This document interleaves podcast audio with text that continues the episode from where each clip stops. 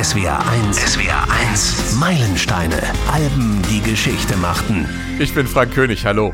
Eine Band, die immer mal wieder in euren Vorschlägen auftaucht, ist Wishbone Ash. Eberhard Liesching schlägt das selbstbetitelte Debüt der Band vor, Wishbone Ash von 1970, und er schreibt, eine der ersten Bands, die das zweistimmige Gitarrenduett etabliert haben. So ist es. Und Rudi Frühauf schreibt an meilensteine.swr.de.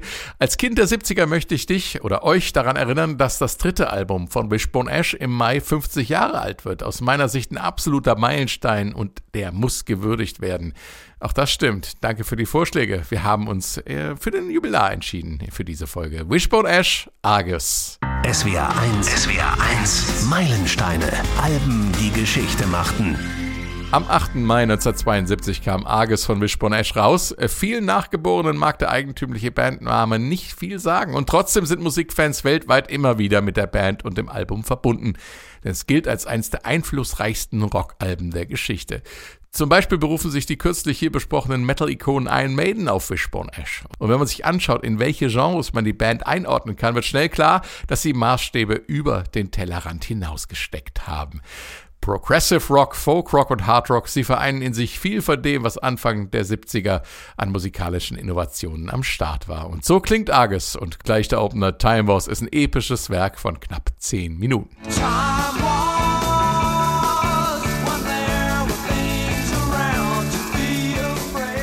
Das Wishbone Ash ein Fable für das Mittelalter und christliche Themen hatten, das hört man auch schon an Songtiteln wie uh, The King Will Come.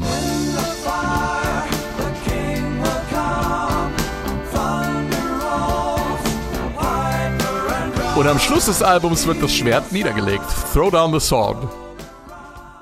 Throw down the sword. The fight is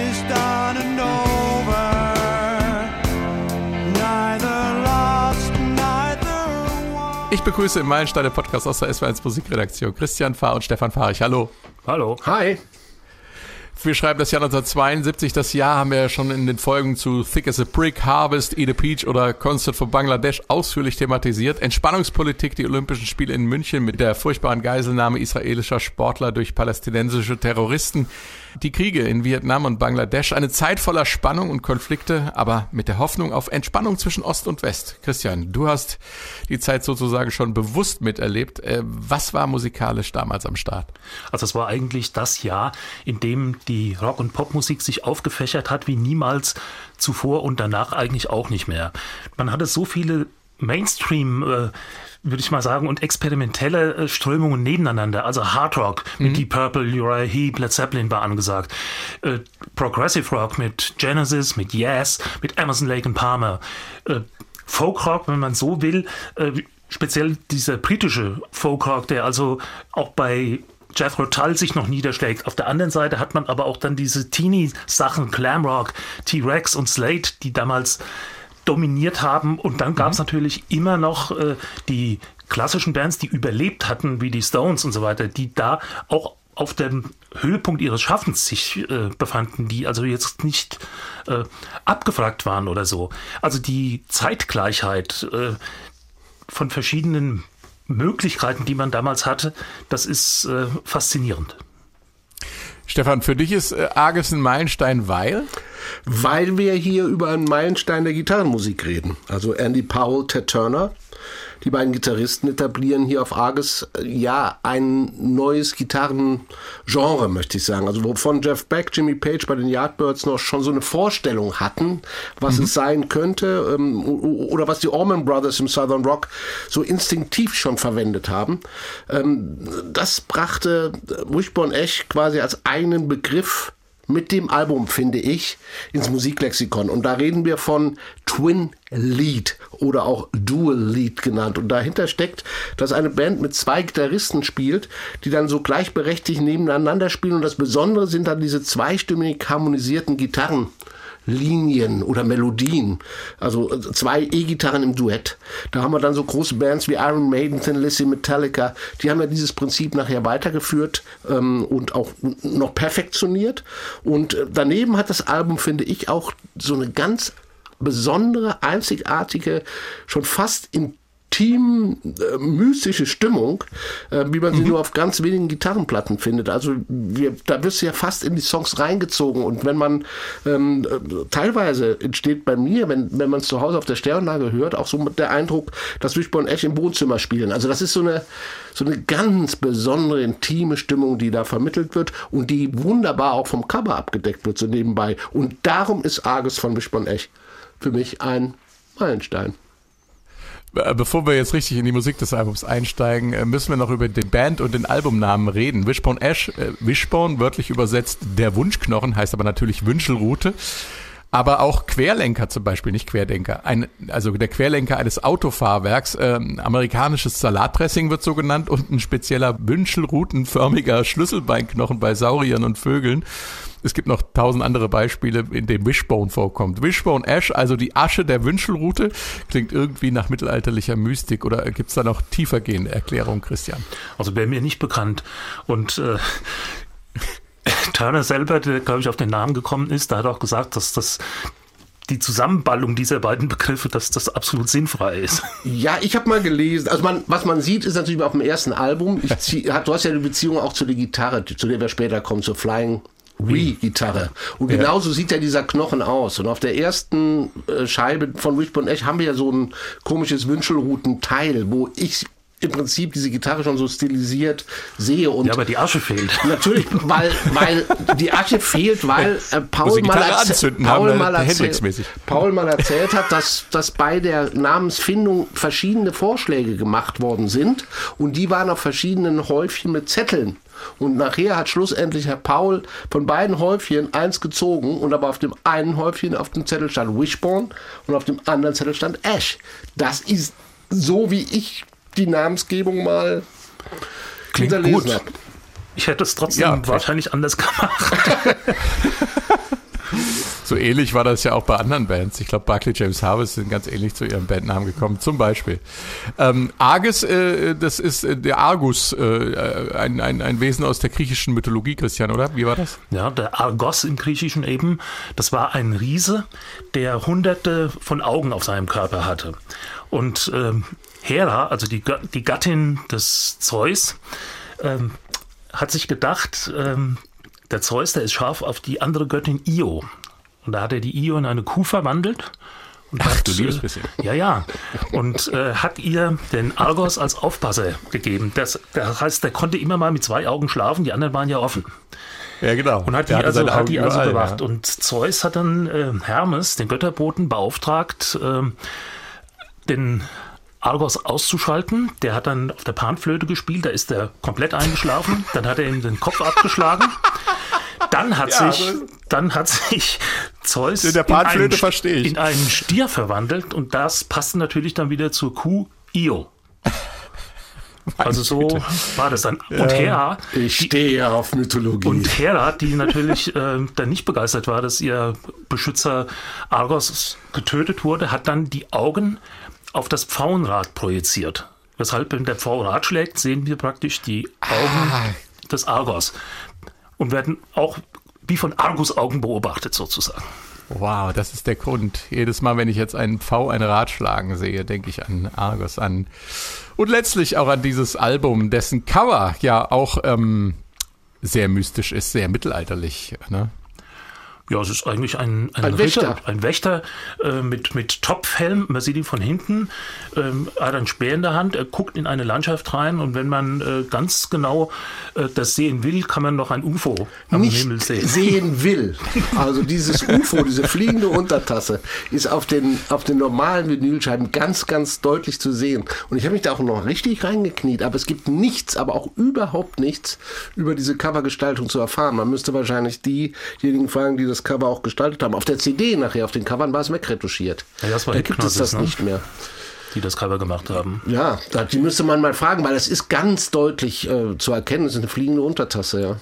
Das war ja auch nicht irgendwer, äh, ne? Vielleicht hat er an, so an Saucer Full of Secrets gedacht. Wahrscheinlich, ja. Also aber Stan, Stan Torgerson war das und der hat ja, ja äh, für Pink Floyd die Genesis, Genesis alle großen, viele, alle großen viele, viele, Kultcover gemacht. Ne? Ja. Hatten wir gerade im äh, Tuck of War im Podcast auch, da hat, das hat er nämlich auch gemacht. Und, ist, die der, Geschichte ist der Typ eigentlich der Wächter? Ja, er hat nur zwei Augen, keine hundert Augen, ne? Ja. So sollte man das doch, glaube ich, sollte man sehen, so denken können. Ja. Ganz interessant ist ja auch, dass die, die Geschichte von den äh, Utensilien, die da verwendet wurden, von den Requisiten, ähm, die wurden irgendwie von einem, von einem Filmset oder was abgezogen und wie geht die Geschichte weiter? Ich weiß, das Schwert ist verloren gegangen, jedenfalls meine ich. Ja, das haben sie verschlammt und deswegen mussten sie dann irgendwie einen Speer nehmen. Ne?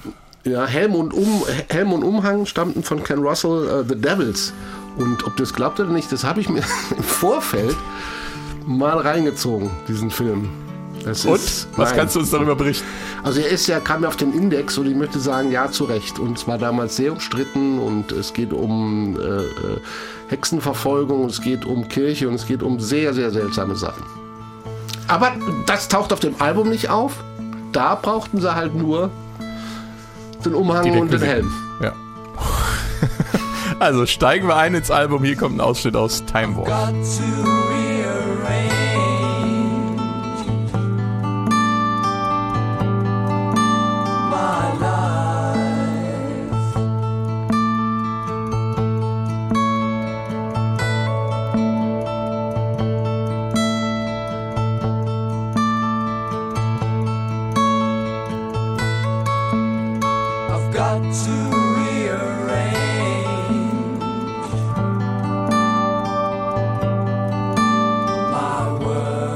Wars, dem vogigen Intro folgt ein Rockteil mit diversen Soli, natürlich auch zweistimmig, kommen wir später noch dazu. Hören wir nochmal rein in den Übergang vom Folk in den Rockteil.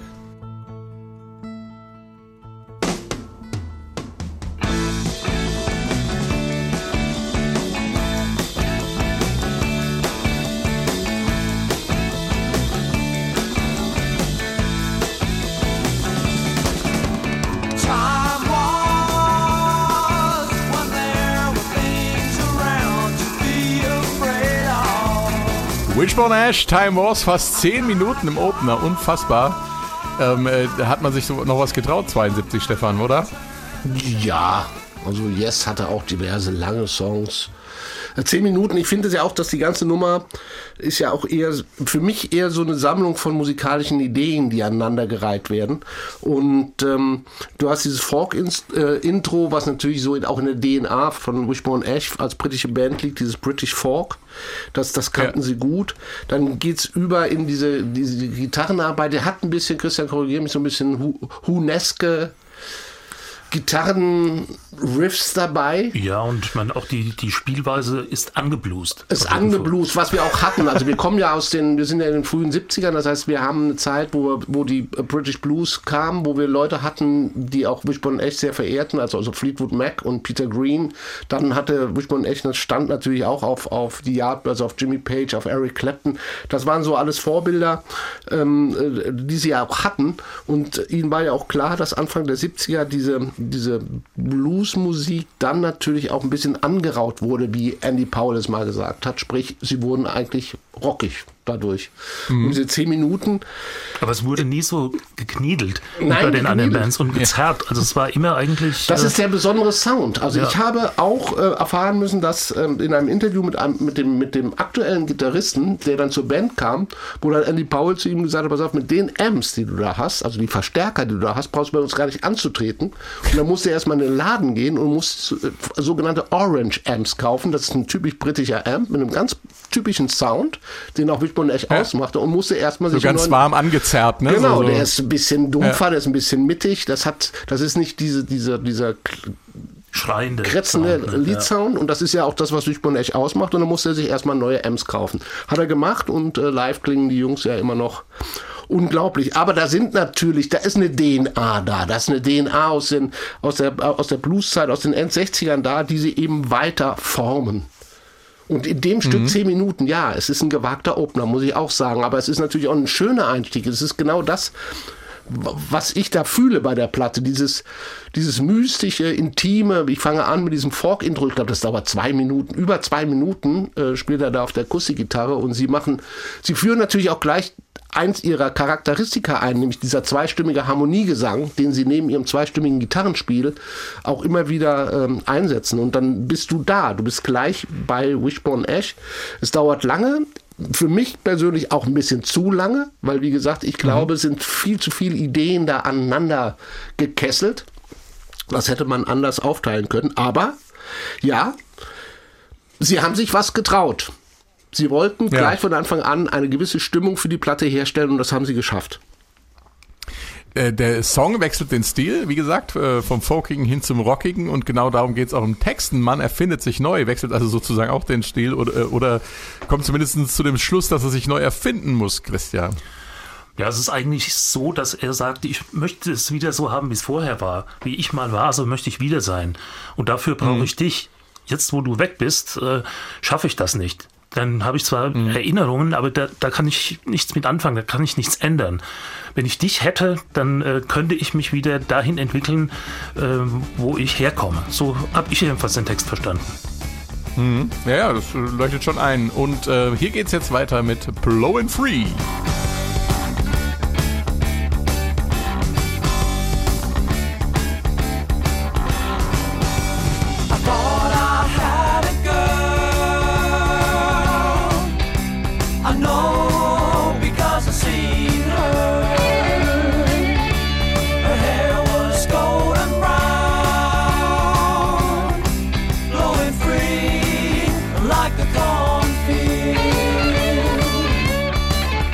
Hello. Free wohl der erste Song oder zumindest einer der ersten Songs, die Wishbone Ash je geschrieben haben. Er entstand im legendären Club Whiskey A Go Go am Sunset Boulevard. Es geht in dem Song um 200 junge schwedische Frauen im Urlaub. Besonders aber um eine. Und dann haben auch noch The Who und Pete Townsend mit der Entstehung des Songs zu tun. Klingt irgendwie verstörend, ist aber so. Und Stefan kann uns das bestimmt auch erklären. Also ich kann dir sagen, was ähm, die Schwedin Anna-Lena Nordstrom mit dem, wenn ich sie so richtig ausspreche, ja, äh, mit dem Song zu tun hat, weil Martin Turner Turner, der Bassist und auch Sänger, ähm, ist gebürtig in Torquay, das ist eine äh, Küstenstadt in Südengland, die hauptsächlich als Küstenerholungsort bekannt war. Und äh, eines Tages kamen wohl 200 Schwedinnen äh, zu einem Austausch äh, in diesen Ort. Und, äh, ah, okay. Und äh, zu dieser Zeit ähm, spielte Martin Turner in einer Band, die nannte sich Empty Vessels und hatte quasi einen Auftritt, ein Heimspiel. Ähm, und da lernte er eben diese Annalena Nordstrom kennen oder Nordström.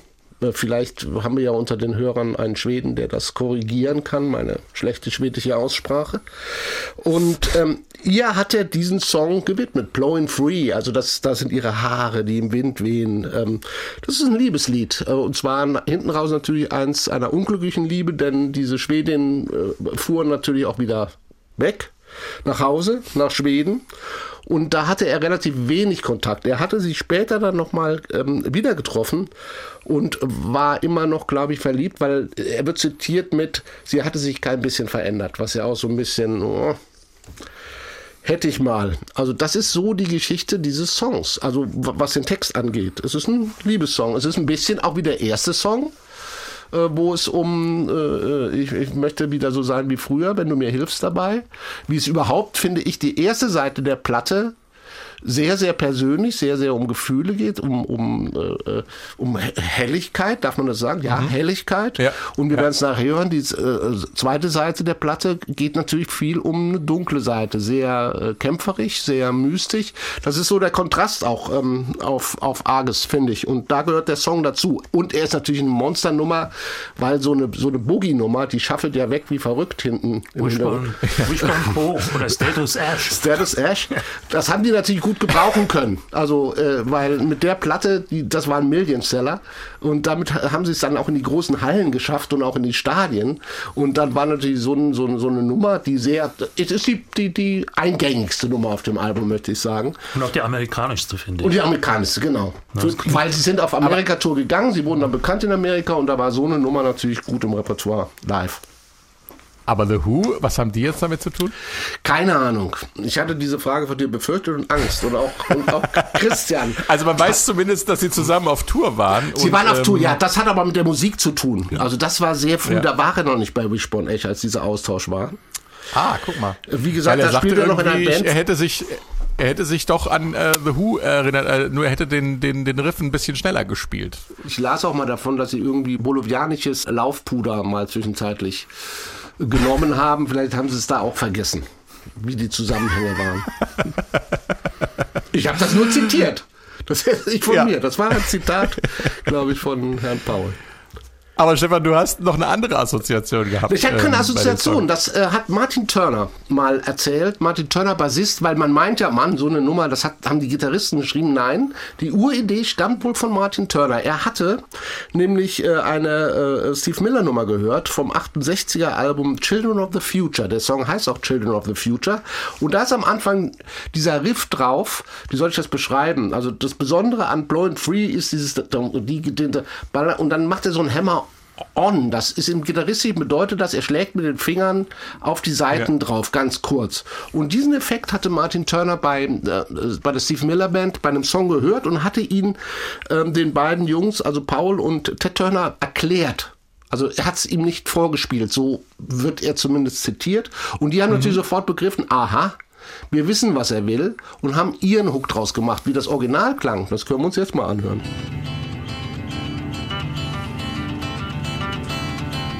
Da hören wir das.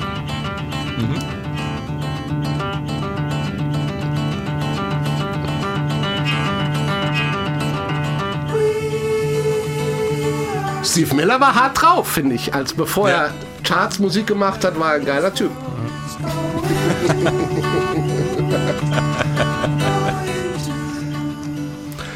Also es geht nicht um die Harmonien und es geht nicht um das, um das Nachspielen, es geht um den Effekt, dieses, diese Gitarre, die da dauernd äh, durchläuft und immer wieder dieser, Ja. dieser dicke, dicke, dicke Hammer-Effekt kommt und den hört man ja auch im Intro. Die Vorliebe für christliche und mittelalterliche Bezüge hatten wir ja schon erwähnt. Jetzt geht's ums jüngste Gericht. The King Will Come.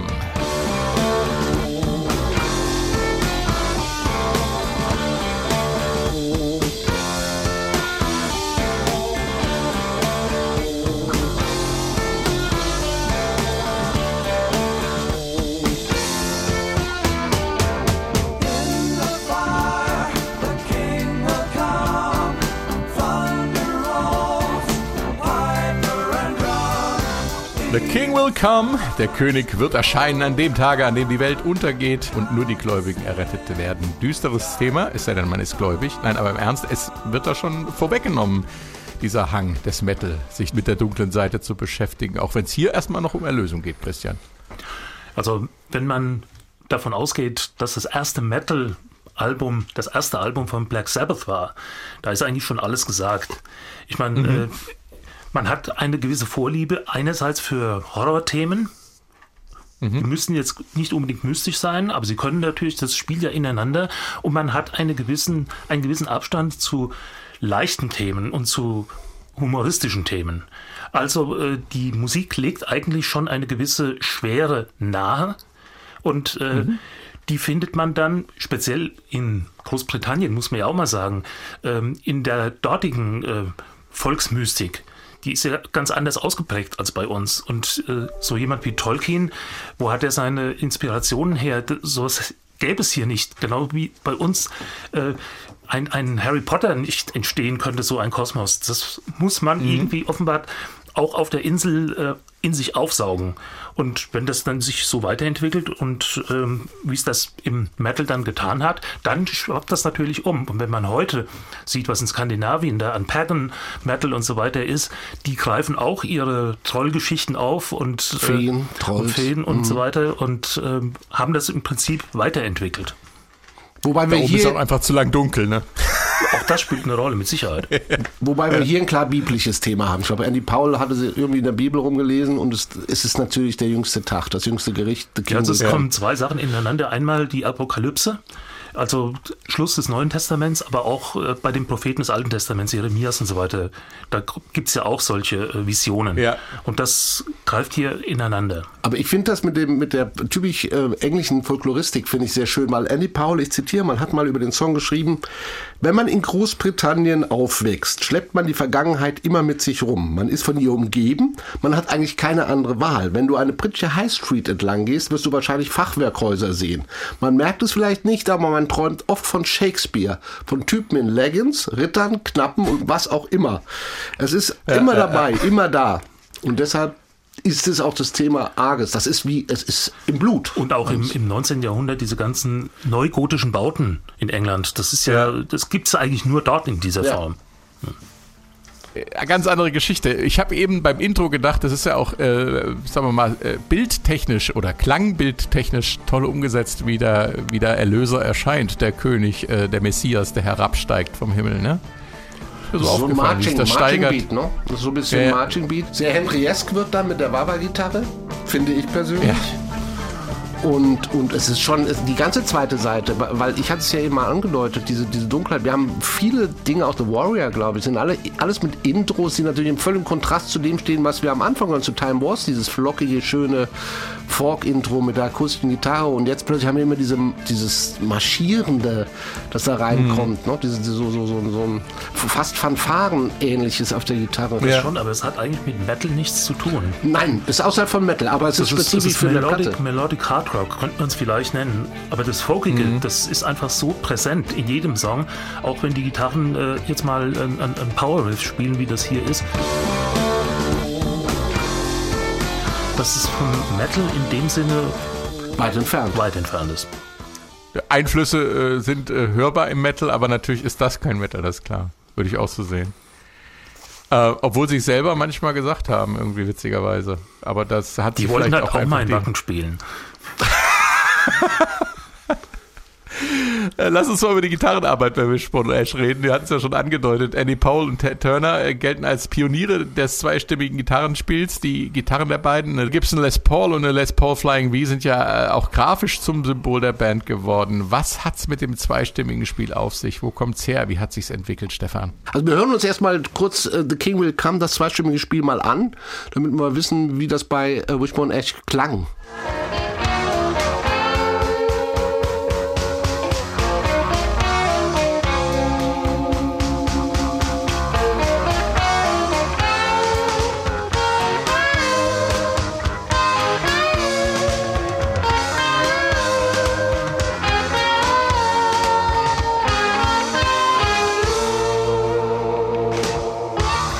Die Luzi.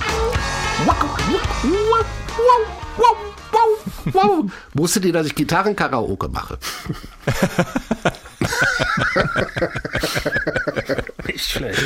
Nein, hier hören wir was, was die Gitarren spielen Duett. Das, ähm, die Sache ist folgendermaßen. In der Musik gibt es bestimmte Intervalle, die gut zueinander passen. Das heißt, wir haben eine Gitarre spielt eine Grundmelodie und die andere spielt in einem bestimmten Tonabstand, also in einem bestimmten Intervallabstand äh, dazu.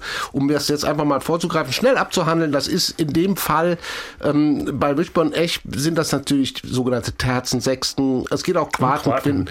Die Quarte bringt das Harte. Ja, die klingt halt sehr leer. Und natürlich haben die mehr Quarten, weil wir kommen jetzt zu der Band, die das eigentlich eingeführt hat, die mehr so im für alle, die es darschlagen möchten, bei Google in Terzen und Sechsten spielt. Das sind nämlich die äh, Südstaaten-Rocker, äh, Blueser, Die unvergleichlichen. die unvergleichlichen, äh, die unvergleichte Allman äh, Brothers Band, weil die haben das quasi äh, eingeführt. Wir hören mal äh, in den Song Blue Sky, der im selben Jahr erschien auf dem Album Eat a Peach.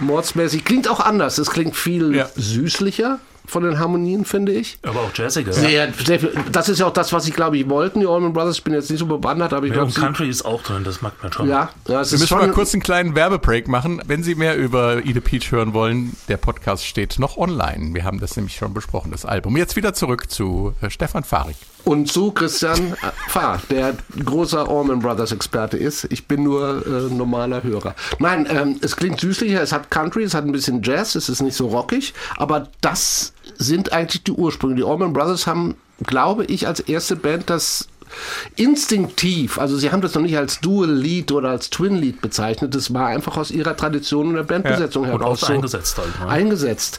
Wohingegen dann Wishbone Ash es halt wirklich als Instrument bewusst eingesetzt haben und darauf haben dann später natürlich viele Bands reagiert und das in ihr Repertoire übernommen. Äh, eine Band, äh, Thin Lizzy, die haben Wishbone Ash auch live gesehen und waren so begeistert davon, dass sie genau das getan haben. Zwei Leadgitarristen und einer der bekanntesten Songs mit einem der bekanntesten Dual-Lead-Einsätze.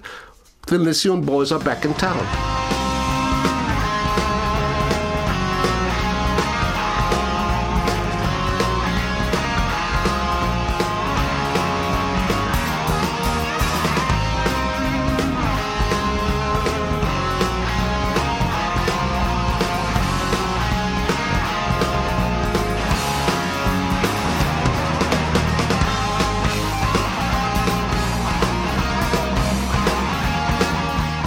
Thin ich finde sie noch aggressiver. Ich finde sie da sogar ein bisschen, weil wir eben über Metal oder Hardrock gesprochen haben, ich finde sie noch ein bisschen verzerrter, ein bisschen, bisschen gröber. Mhm, ja. kam, kam natürlich später. Thin Lizzy ein, ein, wie soll ich sagen, ein Pool, in dem sich die größten Gitarristen dort versucht haben, von Gary Moore über Snowy White und wer alles dort mitspielen durfte und dieses äh, Prinzip praktiziert hat. Riesending. Und äh, natürlich, Iron Maiden hat das natürlich ja. auch perfektioniert. Und wir hören eine Nummer, die ein bisschen später entstanden ist, The Trooper.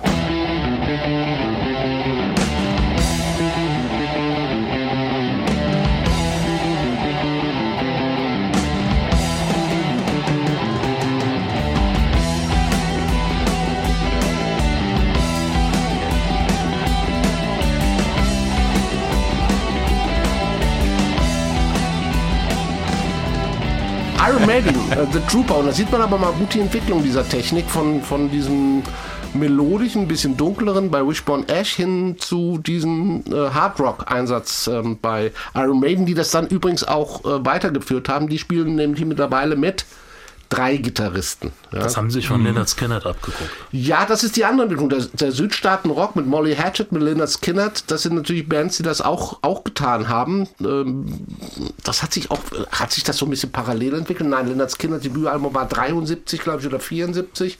Pronounced Leonard Skinner.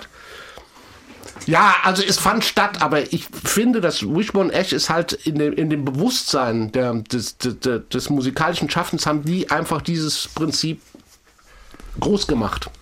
Ja, ja. Lass uns mal über dieses charakteristische Gitarrenequipment reden. Eine, eine, Gibson Les Paul ist klar, Standard, wie eine Fender Stratocaster zum Beispiel, hat eigentlich jeder Gitarrist irgendwann mal gespielt oder spielt es auf der Bühne, aber eine Flying V, die Gitarre mit diesem V-Ausschnitt, heute ist ein Standardmodell aller mit Battle Bands, damals war es ein Exot. Ja, kann man so sagen. Für mich ist heute immer noch ein Exot, wenn ich so ein Ding in der Hand habe. Es fühlt sich für mich komischen ganz, Schwerpunkt, ne? Ganz fürchterlich an. Ja. Aber es, Gibson hat, äh, äh glaube ich, Ende der 50er, 58, 59 rum gesagt, okay, wir müssen unser Programm ein bisschen erweitern. Das muss irgendwie ein bisschen fluffiger aussehen. Unsere Gitarren sind zu langweilig.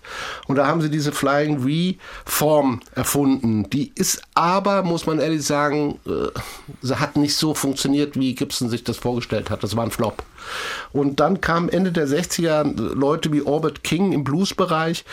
Auch Jimi Hendrix, obwohl er natürlich ein Fender Stratocaster-Gitarrist ist, aber auch er hat die mhm. Flying V natürlich mal in der Hand gehabt. Äh, Dave Davis von den Kings hat sie auch benutzt. Ähm, Michael Schenker dann. Später dann natürlich. Ja. Ähm, und dann wurde sie, kam sie so ins Bewusstsein der Öffentlichkeit und Gibson hat die ganze Sache auch wieder neu aufgelegt. Und Wishbone Ash hat, war quasi der Werbeträger der Flying Wii. Und wie Christian richtig gesagt hat, äh, später natürlich die Schenkers von den Scorpions. Es war auch so, dass ähm, Wishbone echt ging es ja nicht immer so gut wie in den 70ern. Die waren auch mal pleite zwischenzeitlich und da hat Andy Powell tatsächlich einen Sack seiner Flying Wees die wahrscheinlich heute unter Sammlern äh, Wahnsinnspreise erzielen. Also wenn man so eine 58er hat, ist man, glaube ich, hat man ausgesorgt. Ich kenne die Preise nicht, aber die sind so selten, da gab es nur 60, 70 Exemplare davon. Und da hat sie dann an die Schenkers verkauft. Weil die sammeln das Zeug. Da sind ja. sie in guten Händen. Und die Schenkers, die hatten dann mal einen Deal mit einem hessischen Autohersteller, der mit dem Blitz. und da gab es mal einen Sportwagen, den nannte man Speedster. Und da gab es tatsächlich, wenn man den gekauft hat, im Jahr 2003 eine Original Scorpions äh, unterschriebene Flying V zu jedem Modell. Da muss man drauf stehen, äh, Muss man in jedem stehen. Fall. Und Ähm, heute ist es. Ja, und, und, und ja, wahrscheinlich konnte keiner Gitarre spielen, aber verkaufen konnte man es gut und wahrscheinlich das, das das Auto von Entscheidende, finanzieren. Ja. Und heute kennen wir es Lenny Kravitz, das, den sehen wir öfters mit so einem Ding, aber der sammelt ja eh alles, was irgendwie alt ist und analog klingt und, und kratzt teuer und ist. teuer ist. Ja, das Mischpult von der Beatles zum Beispiel haben, hat er, glaube ich, gekauft mal.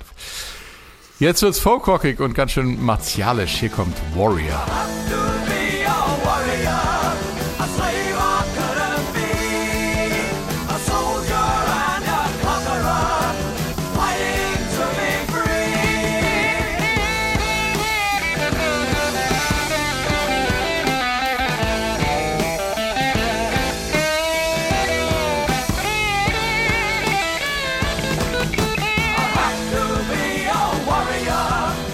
Werde ein Krieger sein müssen, ein Sklave könnte ich nicht sein, ein Soldat und Eroberer kämpfen, um frei zu sein. Ganz schön heftige Zeilen, gerade vor dem aktuellen Hintergrund. Ja, könnte man sagen, da kämpft ja einer um seine Freiheit, aber das tun ja Eroberer in der Regel nicht. Ähm, 72 war ein ziemlich kriegerisches Jahr und Pop und Rock wurde aber eher vom Frieden gesungen, Christian.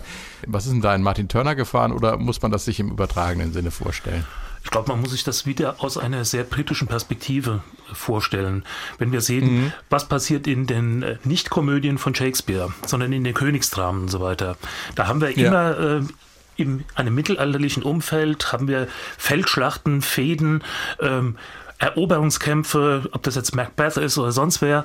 Und ähm, ich glaube, dass diese Bilder, diese Bildsprache hier sich eigentlich niederschlägt.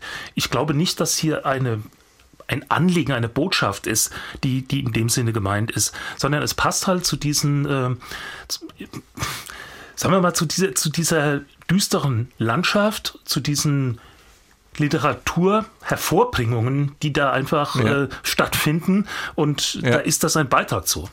Es ist auch, Ja, nur der, ist auch nur der Refrain, muss man ehrlicherweise sagen, weil ich habe es jetzt nochmal nach, weil ich hatte es irgendwie in Erinnerung. Am Anfang geht's auch. Ich gehe hier weg, um was Neues zu erfahren. Es geht auch um die Suche, um, um, um Suche und ich habe das auch immer so verstanden. Dieser Warrior könnte natürlich auch eine bestimmte persönliche Einstellung sein, nicht dieses kriegerische Ja, ja, Bild, ja. sondern ich möchte Neues erobern, ich möchte frei sein, ich möchte im Geist was Neues finden. Und es könnte noch mitspielen, Rule Britannia, Britannia rule the waves, Britons never, never will be slaves. Also auch so, Ah, eine, okay. so eine Einstellung, ganz einfach. Äh, ich äh. lasse mich nicht unterkriegen. Die britische DNA. Ja. Ja. Gut, das würde natürlich dann auch sehr gut miteinander harmonieren, diese altenglischen Tunes, die dann da zu hören sind, ähm, in, zusammen mit dieser Symbolik. Ja, die Tonalität ist im, im englischen Folk eine völlig andere als im amerikanischen. Also Ja. diese, es ist viel modaler, also dorisch, äolisch und so weiter. Diese, diese sogenannten Kirchentonarten dominieren da. Und das hört man auch, äh, Auf dem ganzen Album. das hört man auf dem ganzen Die Album. ganzen und- Solos sind alle irgendwo in Mollpentatoniken oder in irgendwelchen modalen.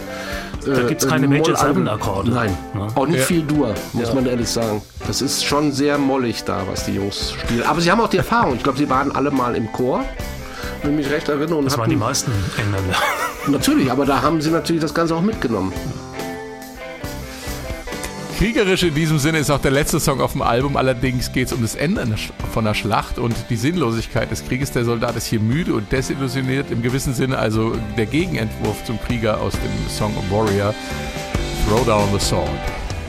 Throw down the sword, the fight is done and over.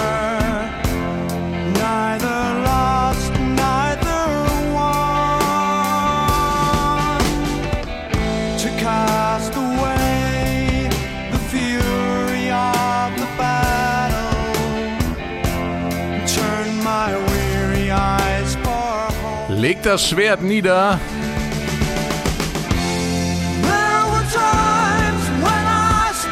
Throw down the sword. Ist Wieder mal ein Schlachtengemälde, ein episches, ähm, im Shakespeare'ischen Sinne, könnte man sagen. Äh, Christian hat es ja gerade schon erwähnt. Äh, ist das dann die ernüchternde Antwort auf den Warrior? In dieser Hinsicht schon, weil die Songs gehen ja ineinander über. Das ist ja quasi der Antwortsong. Aber wenn es beim Warrior mhm. noch heißt, es wird Zeit, dass wir den Flug zum Schwert schmieden, kommt hier praktisch die Waffen nieder, auch aus einer biblischen Perspektive heraus wieder, ähm, nach dem Motto, der Kampf ist vorbei, aber es gibt weder Sieger noch Besiegte, sondern es ist mhm. alles noch genauso schlecht in dem Sinne, wie es vorher war. Also lassen wir es doch. Diese, diese, ja, diese äh, Kämpferei. Wäre eine gute Sache. Es ist eigentlich, äh, der Mensch ist ja schon des Öfteren drauf gekommen, dass es zu nichts führt. Ähm, aber wäre auch heutzutage die schöne Einsicht. Aber ich finde, es schließt auch auf diese, es kann durchaus auch auf diese menschliche Ebene von, von ja. Äh, vorhin anschließen. Das heißt, diese Suche, dieses sich befreien wollen und dann quasi jetzt ist für mich die Suche am Ende, den Kampf um den Kampf um mein, um, um, um mein eigenes Ich zu finden, der ist vorbei, weil er sagt auch, I turn mhm. my eyes ähm, äh, home oder irgend sowas im Text. Das heißt, er, er besinnt sich wieder zurückzukehren. Also er ist ja, er ist im Warrior, ist er ausgezogen und hat was gesucht. Also es schließt sich ein Kreis. Es schließt sich ein Kreis, absolut. Ja. Aber das, der Anfang finde ich einfach super. Ich sehe da so einen, so ein Mel Gibson Schlachtenepos. Mhm. Rauch liegt über dem Schlachtfeld, so die letzte mhm. Trommel, äh, Trommel. Und ich höre auch so ein bisschen so, so, so englische, höfliche, dieses erste ja, das, hat das was höfisches? Elisabethanische Musik ist das. Genau. Das hat so was Tänzerisches, so als wäre so ein Tanzmenuett oder sowas. Ja, eigentlich noch, aber noch älter aus der Renaissance-Zeit. Oder, ja, ja. oder Frühbarock. Und also John Dowland zum Beispiel. Ja. Diese, diese Art. Und das ist aber auch etwas, was, äh, was es nur da in dieser Melodiosität gab. Also in der, in, der, in Großbritannien was damals noch nicht Großbritannien war. Aber äh, da klang bei uns die Renaissance-Musik spröder als ja. äh, das. Das hier ist tänzerig, ne? Das hat so ein tänzerisches Motiv. Das ja, ja. Wie gesagt, elisabethanische Musik ist das. Das saugen die Briten mit der Muttermilch auf. Ja, zumindest ist es, äh, ist es irgendwo immer präsent. Immer präsent, ja. Ne? Was übrigens auch interessant ist, dass hier mal äh, ein Keyboard dabei ist, nämlich eine Orgel, ja. gespielt von John Taut. Und das ist insofern interessant, weil John Taut von der Band Renaissance, da haben wir es wieder, die eine Prog-Rock-Band ist, damals natürlich auch schon war, dessen Hauptinstrument war immer das akustische Klavier. Das war eigentlich, da ist er virtuos aufgetrumpft, sagen wir mal. Ja. Und Orgel, das war immer so am Rande, das wurde mal eingesetzt, aber nicht dominant, also bei Renaissance. Aber hier ja. ähm, fragt man sich, ähm, wieso kamen die jetzt auf die Idee, hier einen Organisten dazuzunehmen? Ja. Er taucht nur nachher unter dem Solo auf, wenn ich das richtig gehört habe. Da macht, da macht er richtig Fläche. Äh, ja, aber vielleicht auch, um, auch um, das Feierliche ja. ein bisschen zu unterstreichen. Ne? Also das Sakrale dann wieder auch. Ja, ja genau. Ja, wenn wir den Schluss, ist besser wir hören, glaube ich, ja noch ja. den Schlussakkord nach dem Solo und der in dieses enorme, in diesem enormen Hall dann als die Orgel quasi abgestellt wird und dieser enorme Hall dann noch nachkommt. Das ist schon ein Mordseffekt. Der wird einem auch hinterher erst richtig bewahr, äh, wahr. Das ist. Wenn es abreißt. Wenn es abreißt. Ja. Ist ja eigentlich eher ungewöhnlich auch für das Genre, was äh, Wishbone Ash bedienen, dass da kein Keyboard dabei ist, aber dann zum Schluss äh, wird es dann umso Sie haben ja gesucht, in der letzten Nummer. Sie haben ja damals einen gesuchten Keyboarder. Das Pech war, dass sich halt zwei Gitarristen beworben haben, da konnten sie sich nicht entscheiden und haben gesagt, gut, lassen wir das mit dem Keyboard, das klingt geil. Kostet nur Geld. Äh, kostet nur Geld. Wir nehmen die zwei Gitarristen. Also insofern muss man schon sagen, es war auch der Sound, der Sound war ein bisschen Zufall. Und später haben sie auch teilweise mit Keyboardern gearbeitet. Das war aber dann nicht mehr dieser authentische, in Anführungszeichen, Sound, den sie bei diesem dritten Album erreicht hatten.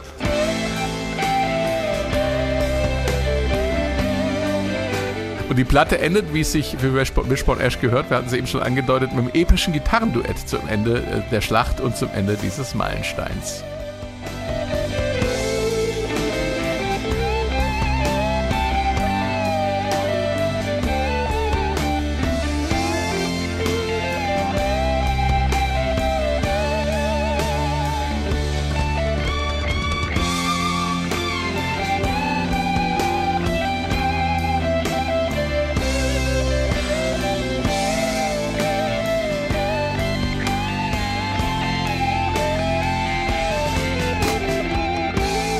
Wow, da legen die beiden Herren Paul und Turner nochmal richtig was rein. Alles, was sie drauf haben, einfach klasse. Äh, da stellen sich die Härchen auf hier. Goose Pimples, wie der Engländer sagt. Ja, bei Gitarristen, bei Gitarristen auf jeden Fall. Das ist eh ein Gitarrenalbum.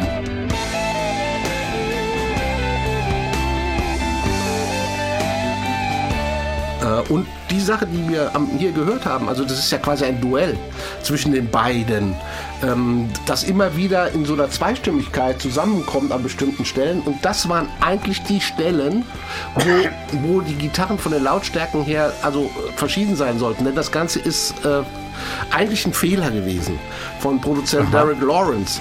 Denn es sollte ein wechselseitiges Gitarrenspiel werden. Nur ähm, er hat die Spuren übereinander gelegt und darum sind die Sp- lautstärkemäßig in einer Lautstärke. Es ist Mehr ist immer besser. ja, und sie haben es dann so gelassen. Also eigentlich haben wir, wenn man das Stück mal hört, man hat diese zweistimmigen Parts, diese ganz oben rum und danach fängt einer von den Gitarristen an, immer wie doll noch einen draufzulegen. Und ich nehme an, dass dieser Gitarrist der Gitarrist gewesen sein sollte, der entsprechend danach gefeatured wird, so einem wechselhaften kennen wir auch von, ja, weil wir hatten Leonard Skinner, die zwar auch viel übereinander gespielt haben, aber auch die diesen wechselhaften Gitarrensound hatten. Überhaupt, wenn man die Platte hört, gerne mal Kopfhörer hören. Das ist der klassische Rocksound, also immer schön auf rechts und links, eine Gitarre rechts, eine links. Und wenn was gedoppelt werden musste, sprich, wenn man noch eine Gitarre brauchte, zack, auch links und rechts drauf. Das waren die 70er. Das wäre auch immer in dem Fall nicht anders gegangen, wenn da jemand Rhythmusgitarre jetzt gespielt hätte. Im klassischen äh, Rockstil, Ja. dann wäre das auseinandergefallen. Ja, und es wäre auch furchtbar überladen. Darum dann, hast du ne? ja die Orgel drunter. Ja, und deswegen, Ja. ähm, und der Bass macht auch sehr viel ähm, Basis aus, harmonisch, Ja, aber bei dieser Band. zum Schluss wurde es ja ein Fehler, der eigentlich ein ganz, ganz toller Abschluss eines ganz tollen Gitarrenalbums geworden ist. Was für eine Orgel spielt er eigentlich? Der spielt eine Hammond. Das ist eine. Hammond. Ja. Haben wir eigentlich schon über Martin Turner als Bassisten auf diesem Album geredet? Nee. Ich glaube, er ist ein bisschen underrated, weil was er auf diesem Album spielt, finde ich ganz fantastisch. Er spielt sehr viel kontrapunktische Sachen, sehr viel melodische Linien, um sich irgendwie fast schon gegen die Gitarren manchmal zu behaupten, wo er wirklich also fast schon alleine unterwegs ist, während die da rumorgeln im Vordergrund, macht er hinten seine Spaziergänge, Wie was, Barry Oakley bei den. was ich fantastisch finde. Was Zwei Leadgitarristen, ein Leadbassist. Ja, aber auch, auch, auch Schlagzeuger äh, Steve Upton ist auch diese Breaks, die er drin hat, wo er dieses Tom-Spiel hat und diese, diese ganzen Intro-Sachen, die er spielt, die finde ich persönlich gehören zu, zu meinen Lieblings-Drum-Parts. Ja, ja, das ist, das ist schön. Wobei, an manchen Stellen würde ich mir wünschen, dass er ein bisschen mehr Dampf dahinter macht, ne? Also die, von der Dynamik her. An manchen Stellen würde ich mir wünschen, und das glaube ich, fehlt dem Album ein wenig und Wishbone echt generell, würde ich mir wünschen, dass sie einen Sänger wie Paul Rogers gehabt hätten von Free. Weil Wishbone echt so schön, ja, ich sag's mal ganz offen, so schön wie das ist, dieser, dieser zweistimmige Gesang. Aber sie sind eine Band, die wirklich keinen richtigen Sänger hatten. Das ist für die Zeit, wenn wir die Purple sehen, wir haben David Bowie zu der Zeit. Wir Ja, haben keinen Frontmann. Sie haben keinen Frontman, was auch dazu geführt hat, dass sie natürlich auch auch keine Probleme hatten, dass irgendjemand solo äh, abwandert. Aber das ist, finde ich, vom Sound, das, wenn ich sagen würde, was fehlt Wishbone Ash zu der Zeit, dann muss ich ehrlich sagen, ihnen fehlt ein Sänger, ein Paul Rogers von Free hätte ich mir sehr, sehr, sehr, sehr, sehr gut äh, bei ihnen vorstellen können. Dave Byron hätte ich mir gut vorstellen können. Ja, auch das. Aber sie sind, äh, sie sind trotzdem sehr, sehr kompakt. Mit, sie machen das durch ihren zweistimmigen Gesang wett, durch dieses, dieses ja zu dritt Süßliche. auch. Ja, teilweise zu dritt. Ja. Ja. Jo, das war's auch schon mal wieder. Weiterführendes gibt's in unseren Shownotes, zum Beispiel auf swr1.de. Und ich sage Tschüss und danke fürs Zuhören.